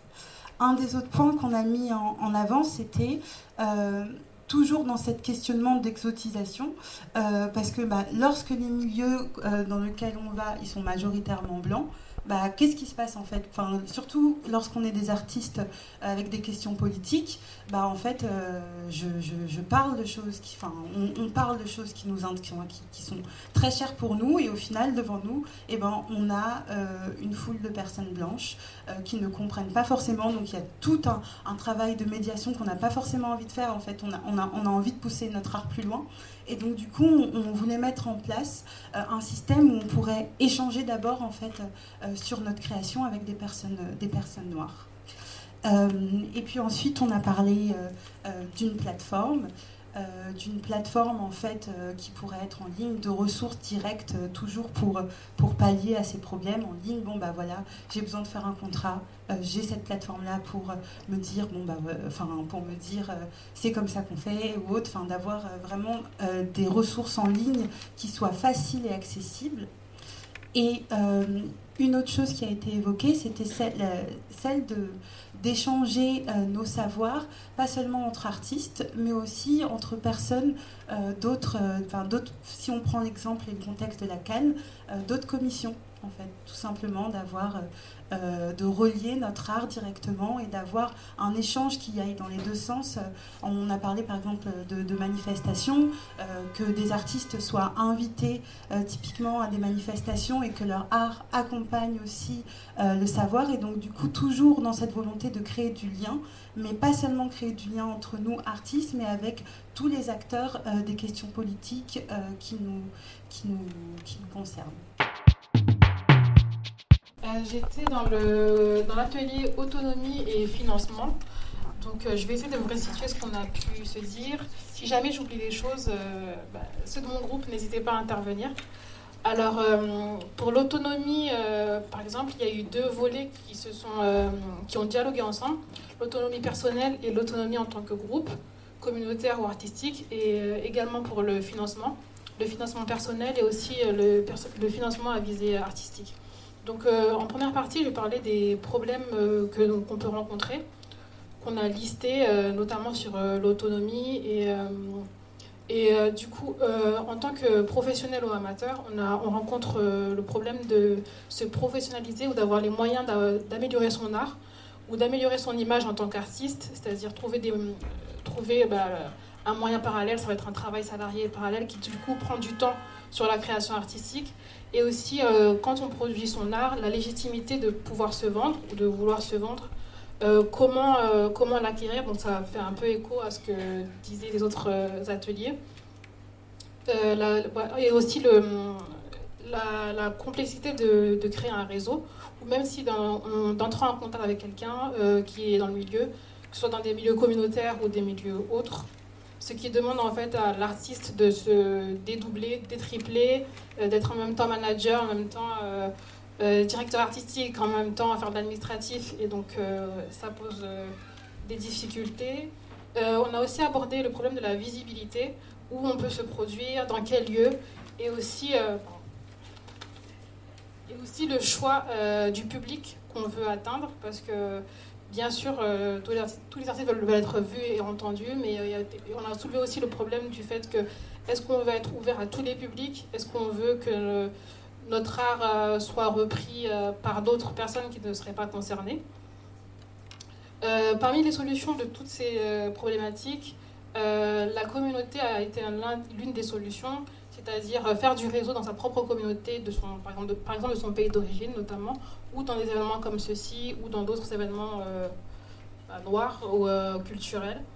Euh, Il y a aussi, pour la- l'autonomie personnelle, on a aussi abordé le fait de pouvoir vendre sa musique sur des plateformes où on pouvait les, diffu- les, les, les vendre à prix libre. Le nom m'échappe, mais voilà, je n'ai pas le.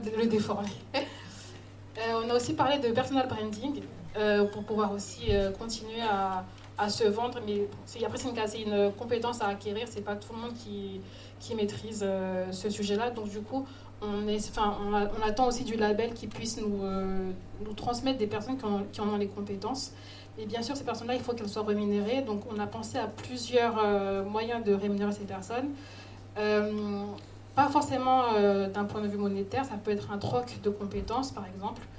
Euh, poser la question ensuite, euh, quelle valeur on va donner à telle compétence et à l'autre? Est-ce que euh, une heure de graphisme vaut une heure de cours de chant, etc. Comment faire euh, concrètement pour procéder à cet échange-là? Donc, on a proposé l'idée, par exemple, de prendre Ukama comme moyen de médiation entre, ces deux, entre deux compétences, par exemple, ou sinon les deux personnes entre elles peuvent négocier, mais ça peut être compliqué. Après, euh, un autre angle de vue a été vu par rapport à ce, troc de compétences. Ça serait plutôt euh, une sorte de piscine de compétences, c'est-à-dire euh, que chaque personne propose sa compétence dans, dans, dans l'idée d'un bien commun. J'aide telle personne et j'attends pas forcément un retour, mais je sais qu'à un moment donné, j'aurai aussi un retour, mais pas forcément de la même personne que, que j'ai aidé. Donc dans cette logique de groupe, on a pensé à une méthode qui est très utilisée en Afrique, notamment la tontine. Euh, aussi bien une tontine d'argent, c'est-à-dire chaque mois un projet euh, entre guillemets est choisi et on, œuvre tous pour ce projet-là à la somme, euh, une somme donnée. Ou aussi une tontine de compétences aussi. Chaque mois un projet est choisi et toutes les compétences qui sont là peuvent être mobilisées pour ce projet-là. Ensuite, bah, pour la légitimité, pour prendre confiance en soi et valoriser son art, euh, on a parlé, bah, il faut euh, déjà de l'audace et euh, entre guillemets du culot pour, pouvoir dire aux autres que ça vaut tant et euh, c'est pas c'est pas c'est pas physique, c'est pas un bien physique, c'est que qui ne doit pas être rémunéré. On a aussi parlé des espaces, comme tu l'as dit tout à l'heure, des, espaces de résidence ou des, espaces d'artistes, d'artistes pardon. Ça pourrait être une, sous forme de maison permanente ou de maison ou de maison euh, comment dire d'événements euh, do- donnés dans, donnés dans le temps. Donc dans les résidences d'artistes, on, a vu ça, euh, par exemple, une maison à la campagne où on pourrait se retrouver sur un thème commun ou pour apprendre ou pour échanger sur un thème particulier. Et comment pourrait financer ces résidences d'artistes-là Par exemple, proposer à la fin un spectacle qui, qui, qui, après, les recettes euh, qui seraient faites à ce moment-là euh, serviraient à rémunérer aussi bien les artistes et tous ceux qui sont autour, euh, qui font le travail autour. Et dans le, je voulais juste revenir pour le talk de compétences. On a aussi pensé à échanger pas seulement des compétences artistiques, mais aussi des, compétences qui peuvent, être, qui peuvent être autres et qui peuvent aider aussi les artistes. Euh, enfin, on arrivait au statut. euh, quel statut pourrait avoir Ukama? Pour pouvoir euh, aider, aider au mieux les artistes. Est-ce que ça serait un statut associatif? Est-ce que ce serait un statut d'entreprise sociale et solidaire? Euh, Il y a aussi, aussi une autre proposition de faire, euh, je ne sais pas si je peux le dire là, de, faire une sorte de lobby d'un- collectif un peu souterrain qui irait, comment dire, qui irait capter les, les milieux où ben, il y a l'argent, quoi mais qui ne serait pas forcément affiché euh, comme rattaché euh, à une organisation noire et euh, qui pourrait voilà, faire du lobby là où il y a les, l'argent dans, dans, les milieux qu'on va dire blancs ou, ou tradi- entre guillemets traditionnels. J'ai oublié un, dernier point, excusez-moi. Il y avait le problème administratif, c'est-à-dire maintenant il y a des rais- il y a des raisons d'ar- d'artistes pour tel ou tel sujet ou tel ou tel milieu, mais comment monter un dossier, comment faire, ou comment savoir euh, se- comment se mettre à la SACEM, etc. Tout ce qui est administratif, on aimerait qu'il que ou le label propose ces, aides- ces aides-là dans la maison euh, permanente où, euh, où on pourrait se retrouver. Donc euh, voilà, donc enfin ça c'était les solutions qu'on a trouvées pour pouvoir se financer aussi bien en tant que personne et aussi bien en tant que groupe. Désolée, c'est un peu ça, je remonte un peu dans les problèmes. Mais on a aussi parlé du handicap et euh, du fait aussi de l'âge, parce que souvent les résidents d'ar- d'artistes ou les aides sont pour un public d'un âge euh, maximum 35 ans. Donc après, au-delà, euh, on est un peu hors circuit. Et aussi le fait, bah moi je suis en tout cas, je suis maman. Et quand on est mère et qu'on veut être en même temps artiste, il n'y a pas vraiment de, de lieu, par exemple, pour, dans des événements pour pouvoir laisser son enfant. Là, il y en a un, donc c'est super. Mais euh, pour pouvoir laisser son enfant sur une longue durée ou euh, même euh, dans la vie perso, euh, comment on fait euh, quand on a un enfant et en même temps euh, vouloir courir les événements, etc. Moi j'étais dans l'atelier technologie et diffusion, je crois, tout ce qui touche à la technologie, internet, les réseaux sociaux. Donc euh, comme les autres groupes, on a d'abord vu un peu tous les points qui étaient euh, irritants, les besoins, les obstacles, tout ce qui s'est posé problème. Et euh, ensuite on a vu les solutions.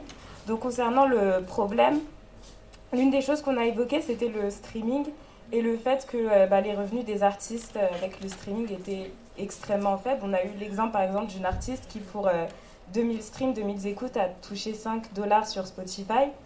Euh, donc ça pose quand même à question et même pour les euh, gros artistes finalement de toute façon l'argent va revenir bah, à Spotify et euh, grandes, euh, aux maisons de disques, aux majors, qui ne sont pas forcément composées de personnes, euh, enfin beaucoup de personnes noires.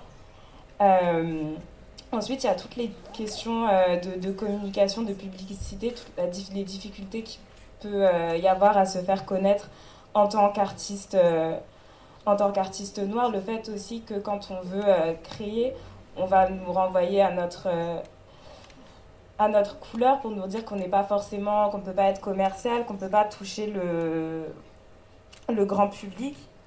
Euh, toujours sur la question de, euh, de l'image, le fait qu'il bah, voilà, il y a une dévalorisation un peu des, euh, de ces artistes-là. On veut aussi parfois contrôler leur image et donc là, ça, rejoint un peu ce que disait, enfin, ce, que, ce qui s'est dit sur la- l'atelier art et lutte, mais parfois la prise de position peut être un peu difficile parce qu'on va vouloir contrôler l'image de certains artistes parce que ça peut leur porter, enfin certaines prises de position peuvent leur porter euh, atteinte. Euh, Il y a aussi le fait que, bah, on revient au streaming, désolé, je fais des allers-retours, mais que parfois la valeur de certains artistes, leur légitimité, euh, va, se, va, va se mesurer grâce à leur vente, finalement, grâce à leur vente, grâce à leur nombre de, de, de, de streams, et finalement, pour les légitimer, je sais pas si ça se dit, pour les légitimer, on va prendre leur nombre euh, de, de, de streams. Euh, Qu'est-ce qu'il y avait d'autre? Euh, on a aussi parlé de la distinction entre indé et major qui n'est pas forcément tout le temps pertinente parce qu'il y a des. qui n'est pas forcément pertinente parce qu'il y a des indés qui sont des grosses machines. Mais globalement, en major, il va y avoir une difficulté à avoir un aspect un peu plus personnel sur sa musique. Finalement, on peut parfois devenir un peu le produit. Le produit des majors et qui vont jouer dessus finalement s'ils voient qu'il y a un engouement sur un certain, un certain artiste à un moment euh, donné, on va le prendre, on va le signer, mais il n'y a pas vraiment de plan derrière, il n'y a pas vraiment de développement euh, d'artiste, tout est vraiment dans, dans l'instantané, donc ça pose question sur la pérennité après de, et la longévité de la musique. Et euh, inversement, un peu pour, enfin, si on caricature un peu, en AD, le problème c'est bah, la- la- l'argent, gagne assez peu d'argent, et en plus de ça, ça coûte assez cher d'être euh, en indé. Euh, Qu'est-ce qu'il y avait d'autre? Le fait aussi que les, algo- les algorithmes ne jouent pas forcément euh, en notre faveur. Par exemple, si en tant qu'artiste ben, je vais sur une plateforme et que je cherche, je sais pas moi, un chant, enfin, j'ai besoin d'un chanteur, d'un artiste noir, bah, par exemple en France, c'est pas possible. Je peux essayer de voir si je peux trouver un artiste qui soit une femme, c'est possible. Mais un artiste noir, par exemple, c'est pas, pas possible. Donc ça pose quand même euh, à question. Donc je crois que j'ai fait le tour. Dites-moi s'il y a de- des personnes de ma commission si j'ai oublié des choses. Mais je crois que j'ai fait le tour en tout cas pour les problèmes. Et en ce qui concerne, en ce qui concerne les euh, solutions, euh, bah, la première chose c'était de se servir de ce qui existe déjà pour inverser euh, la tendance. Par exemple, bah, en, partageant euh, des vidéos, vous diff- vous diffusez des vidéos euh, pour information, parce que oui, du coup, j'ai oublié un des problèmes, qui était d'ailleurs le plus gros euh, des problèmes, mais c'est l'accès à l'information et au cadre, euh, au cadre légal, puisque finalement, grâce à la technologie, au- aujourd'hui, c'est assez, assez simple de euh, produire et de diffuser sa musique, sauf qu'après, bah, il y a tout- toute la question du cadre légal, c'est-à-dire que si je publie ma musique sur YouTube, qu'en est-il des droits d'auteur, etc. On avait un exemple dans la dans l'atelier d'une personne qui a eu 3 millions de vues sur euh, son... euh, je sais plus si c'était une musique ou quoi sur YouTube et qui n'a rien touché parce que quand elle, quand elle a rempli les conditions d'utilisateur, etc., euh, je crois que la vidéo a été démonétisée, bref, en tout cas qui n'a rien touché. Donc il y a toute la question du cadre légal. Donc euh, comme solution, on peut se servir justement de ce qui existe déjà pour inverser la tendance en partageant, la- des, euh, en partageant des contenus, en diffusant des vidéos pour euh, informer. Euh, comme solution, bah, on peut aussi euh, ouvrir la discussion sur ces sujets comme ce qu'on fait là aujourd'hui. On peut aussi investir les espaces de direction artistique, de production. L'idée, c'était de réformer en fait de l'intérieur. L'une des solutions aussi, c'était d'avoir des collectifs de formation spécialement dédiés aux, aux- artistes noirs afin de former et euh, d'informer. Et euh, globalement, l'idée euh, qui- est venue, enfin, l'idée globale, c'était vraiment de créer des co- coopératives euh, noir pour les artistes noirs qui ne dépendent pas des, qui ne dépendent pas des modèles euh, existants. Et par exemple, pour la rémunération, imaginer une sorte de Patreon collectif, quelque chose comme ça, mais vraiment créer des coopératives, des plateformes noires, voire même euh, des écoles. Euh, pour, parce que le but au final, c'est vraiment de transmettre et être autonome. Alors moi, c'est Mélissa, et donc j'étais dans l'atelier euh, collaboration et entraide.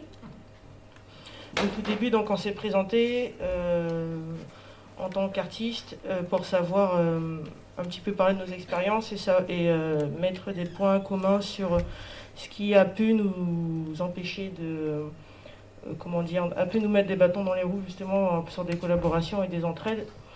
Donc il en est venu, par exemple, le manque de reconnaissance dans la, dans la communauté. Euh, c'est-à-dire, euh, comme exemple, euh, où, par exemple, moi je suis une artiste, je viens de Guyane, et j'arrive à avoir, de, par exemple, de la, de, la reconnaissance un peu partout, sauf chez moi. C'est-à-dire où j'ai, au niveau de la Guyane, je n'ai pas d'aide, je n'ai pas de reconnaissance, je n'ai pas de, de légitimité alors qu'ailleurs, on m'en donne. Et euh, ça, c'est des choses, euh, après, on a vu aussi qu'entre nous, c'était quelque chose qui pouvait nous, nous empêcher euh, de pouvoir avancer comme on le voulait. ce qu'on est revenu aussi, c'est par exemple tout ce qui est trahison ou vol de notre travail par les personnes avec qui on travaille, c'est-à-dire de ne pas pouvoir ou de pas savoir, surtout quand on débute, savoir à qui faire confiance. Et le fait que surtout au début, euh, on ne sait pas vraiment, enfin, on n'arrive pas à savoir ce que notre travail vaut, si ça peut aller quelque part. Et euh, on peut être entouré de gens, que ce soit dans la communauté ou non, de gens mal intentionnés, qui euh, n'hésiteront pas justement à ne pas nous faire forcément un retour super positif de notre travail, mais en attendant de percevoir la valeur et de se l'approprier ou de le donner à quelqu'un qui va peut-être leur apporter plus que si c'est, par exemple, c'est avec nous euh, enfin les, artistes pas, encore connus, émergents, euh, pour, leur apporter, euh, pour leur apporter les finances ou la reconnaissance qu'ils ont besoin. Et ça, ça peut être dans la musique, ça peut être dans la danse, ça peut être dans l'art visuel. enfin, je connais plein d'artistes à qui c'est arrivé que dans ces trois catégories où on s'est approprié leur travail, ils n'ont pas eu de rémunération, ils n'ont pas eu de reconnaissance, ou même des fois, ils découvrent leur travail dans les médias ou dans les magazines sans être au courant. Et, euh, après, on est complètement impuissant euh, face à cela. Euh, il y a également cet esprit de compétition dans lequel la compétition qu'on a en tant qu'artiste, notamment ne pas savoir la valeur qu'on peut donner à notre travail, et qu'il y a des, des, artistes qui arrivent et qui émergent et qui sont prêts à tout pour être euh, connus, à travailler gratuitement pour des prix dérisoires et qui, euh, nous qui travaillons, investissons par exemple dans notre travail, on a du mal à, bah, du coup, euh, à s'aligner à leurs prix qui sont vraiment très bas et on se retrouve du coup sans, sans, sans, travail ou sans visibilité parce que les gens vont dire bah, de toute façon je peux avoir quelqu'un qui fait la même chose pour, pour moins cher, par exemple. Et donc ça, j'ai oublié des points, c'était tout. Notamment, oui, le, manque d'espace qu'on peut avoir pour, euh, pour représenter notre art et le fait qu'on soit nombreux pour des espaces réduits. Euh, ça peut empêcher, ça peut justement, euh, toujours dans cet esprit de compétition, à ben souvent, certains n'hésitent pas à écraser les autres pour pouvoir eux avoir la place, la, bah, la place, tout simplement. Donc euh, en termes de, solutions euh, qu'on a mis en, lumière, euh, c'est par exemple de, de reconnaître la valeur de son travail et de savoir y mettre le prix, se valoriser, de comment dire, de j'ai un trou de mémoire. pour les collaborations qu'on peut faire avec les autres, c'est-à-dire bien cerner les attentions des autres et de, euh, de savoir à qui faire confiance, jusqu'à quel point on fait confiance, jusqu'à quel point on partage notre travail pour pouvoir le créer. Et, euh, jusqu'où, ben, à quel moment on peut savoir dire non, notamment. Euh, donc voilà, mettre la valeur à son travail, connaître un peu, ça, ça revient un peu avec tout ce que vous avez dit, du manque d'espace qu'on a, du manque d'informations qu'on a sur administrativement comment ça se passe, où est-ce qu'on peut aller se renseigner, comment on peut protéger notre travail, avec qui on peut travailler, euh, de ne pas avoir toutes les informations, toute la lumière sur tout ça. Du coup, ça peut faire que euh, ben, souvent, en tant qu'artiste, finalement, on se retrouve à travailler seul, sans savoir comment, euh, encore une fois, protéger le travail ou savoir comment l'emmener à une certaine visibilité, même s'il y a les réseaux sociaux, mais on est tellement nombreux dessus où on a tellement peu d'espace pour, euh, pour exprimer notre art tel qu'il soit. Et euh, donc ça rejoint vraiment, tout est lié, euh, tout ce qu'on a dit, tout est lié. Et, de savoir donc vraiment de, des espaces comme la Cannes et le label qui est créé, c'est vraiment important pour nous parce que ça va nous permettre déjà de, créer nos propres espaces et de, de, mettre en lumière notre travail avec des gens ben, déjà qui nous ressemblent et qui, euh, où on pourra collaborer entre nous. C'est-à-dire si nous, en tant qu'artistes dans la musique, par exemple, on peut collaborer avec, euh, on peut collaborer avec euh, des photographes, des designers, des web designers, et, de, de, et chacun se valoriser entre nous, de porter le travail de chacun à la lumière, ça c'est très important. Et c'est vrai que quand on... De, de créer ce réseau-là, entre nous, c'est très important parce que sinon, on travaille dans notre coin et la plupart du temps, ben, ça n'arrive pas à aller là où ça devrait aller parce que ben, voilà, on a travaillé dans notre coin et on ne sait pas comment, euh, comment sortir du lot, dans, déjà dans toute, euh, comment dire, dans, ben, dans tout ce qui est réseaux sociaux ou Internet, où on peut vite se noyer dans la masse, où on ne sait, pas, comment protéger notre travail et un beau jour on découvre que quelque chose qu'on a fait, c'est quelque ça marche avec quelqu'un d'autre et on le découvre comme ça euh, par hasard. Et on est complètement impuissant par ça parce que on a, on on n'était pas au courant, on n'aura peut-être pas fait les démarches auprès de la SACEM ou auprès d'autres organismes pour protéger notre travail visuel ou, euh, artistique notamment. Je ne sais pas si j'ai oublié d'autres choses. Oui?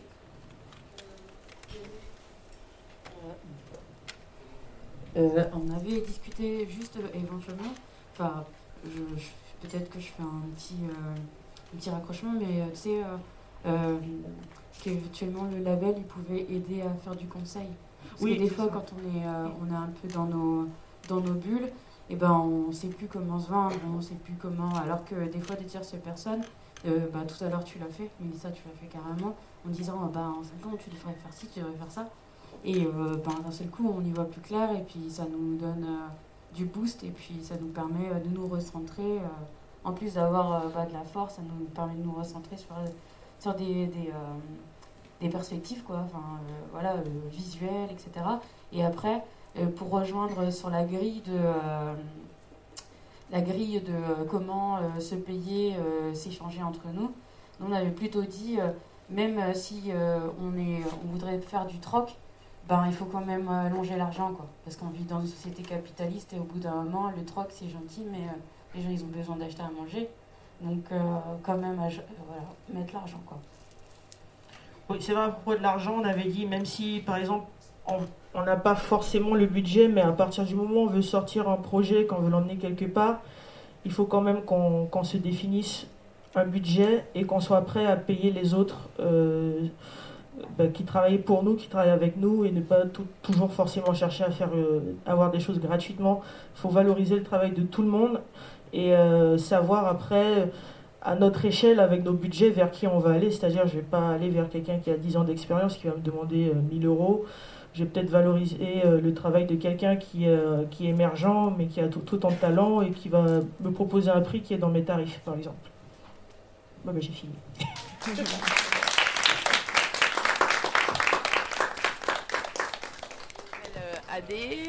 AD, connu comme AD Bleu sur les réseaux. Euh, je suis euh, traductrice de formation, mais euh, là je vais bosser dans le social à partir de septembre. J'ai 33 ans depuis peu. Et je suis bah, militant. je gravite autour de différentes organisations et je suis aussi euh, bénévole à la Flèche où on est ce soir. Est-ce que tu peux me dire ce que tu fais Bah, du coup, je suis venue euh, soutenir euh, ce projet euh, du, label, du label Okama pour, pour la Cannes, parce que déjà je connais différentes personnes qui sont impliquées. Donc je voulais leur montrer mon soutien déjà personnellement, mais aussi je suis du fait d'avoir participé à des projets, d'être investi dans des projets qui valorisaient différentes formes ar- artistiques, j'avais l'impression que des, des solutions allaient être euh, avancées ce soir, des actions allaient être euh, proposées ce soir et j'ai pas été déçue du coup de la, restitution des ateliers parce que c'est vraiment ce qui a été fait. Euh, atelier auquel je n'ai pas participé mais je tenais à participer à la, restitution pour ça, pour voir un petit peu comment les personnes concernées, donc les artistes noirs, voilà, voient leur avenir aussi avec cette un peu nouvelle donnée euh, de la communauté noire en France. Enfin, c'est pas une nouvelle, c'est pas nouveau, évidemment, mais je pense que ce qui est nouveau, euh, enfin, ce qui est nouveau, quand je dis nouveau, c'est récent, qui est pas, ça n'a pas un siècle, quoi. Euh, depuis quelques années, on voit quand même, enfin, on, on peut que constater en fait l'émergence de plein d'organisations noires en France et ça fait grave plaisir. Euh, ça fait plaisir parce que euh, c'est la seule manière euh, dont on va, qu'on va pouvoir bah, se libérer quoi et s'émanciper. Parce que si on compte sur les institutions et le, gouvernement et la France telle qu'elle existe aujourd'hui, bah, on va nulle part. Donc la Cannes, euh, pour moi, c'est hyper. C'est une organisation euh, prometteuse dans ce sens-là, parce que, euh, que l'action est au cœur du, message et de la revendication politique. Ça résonne évidemment avec euh, ce qu'on connaît des, Black Panthers. Il y a beaucoup de résonance. J'y ai trouvé beaucoup de résonance en fait quand j'ai quand j'ai lu un peu le manifeste, enfin quand j'ai lu le manifeste de la Cannes, et je me suis dit ok, j'ai envie de suivre cette organisation. Je ne suis pas encore impliquée dedans, mais pour moi, ça résonne vraiment et, et c'est prometteur, encore une fois. Enfin, voilà, sans vouloir faire le grand-mère feuillage, mais. non, mais voilà, il y a un truc de. de- d'espoir euh, qui est porté et de joie et, de, et surtout de, d'organisation quoi. C'est ce qui fait un... en, parlant de, en parlant de résonance, euh, quelle résonance t'as avec l'art en général, le rapport à l'art euh, Ouais, euh, je me décris pas comme une personne artistique, mais je, disons que je suis assez créative comme personne, enfin assez créative comme personne, et que pour moi-même, euh, j'aime euh, voilà, euh, faire partie d'une chorale, parfois dessiner, parfois faire du théâtre. C'est ce que j'ai pu faire ces deux dernières années. Euh, et en fait, c'est vraiment personnel, quoi. C'est juste que ça me fait, ça me fait vibrer. Et du coup, quand je peux le faire, et d'autant plus quand je peux le faire avec des personnes noires, euh, bah, je le fais, ou des personnes queer. Euh, je le fais, je m'engage pour moi, quoi. Et du coup, je suis pas dans une recherche artistique ou dans un délire, enfin, dans, je suis pas artiste, quoi, mais j'aime, les pratiques artistiques pratiqué plusieurs disciplines euh, depuis un moment, quoi. Et, euh, et est-ce que tu penses que pour toi, euh, c'est nécessaire de consommer noir, même dans l'art, ou l'art n'a pas de frontières C'est- pas une question piège en vrai. Ouais, ouais, ouais. Euh, bah, c'est évidemment une, une, enfin, c'est une art de la guerre, j'ai envie de dire. Euh, c'est important de, c'est important de consommer. Alors consommer, j'aime pas trop ce mot, mais oui, c'est important de, de se nourrir. C'est important de se nourrir euh, de, de- des productions noires, euh, qu'elles soient musicales, euh, dans les arts plastiques, etc., visuels, etc. C'est évident. Sinon, j'aurais pas, pas fait partie de l'organisation d'un festival de films qui met en avant les réalisatrices afrodescendantes. Mais, euh, mais, mais, euh, je trouve c'est évidemment important, sinon vraiment je serais pas là. Mais euh, le truc c'est que il n'y a pas d'organisation. Enfin, pour l'instant, c'est tr- très peu, trop peu organisé pour qu'on puisse le faire. En fait, c'est trop peu lié. C'est-à-dire qu'il y a beaucoup d'initiatives. Ça, je ne peux pas dire le contraire et je ne veux, pas- veux pas que ce soit compris comme ça. Il y a énormément d'initiatives qui sont faites et pour ça, c'est génial. Mais toutes ces initiatives euh, pas de, ont rarement des liens entre elles et du coup, il y a, ça manque un peu d'une cartographie de, ces initiatives et de, et de réseaux en fait. euh, et, du coup, de fait de communauté quoi.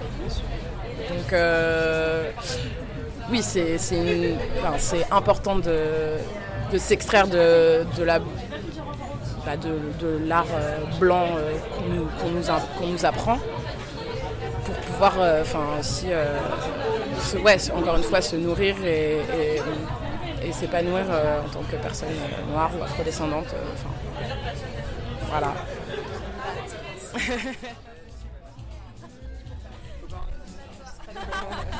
Je ne vous enregistre pas du tout.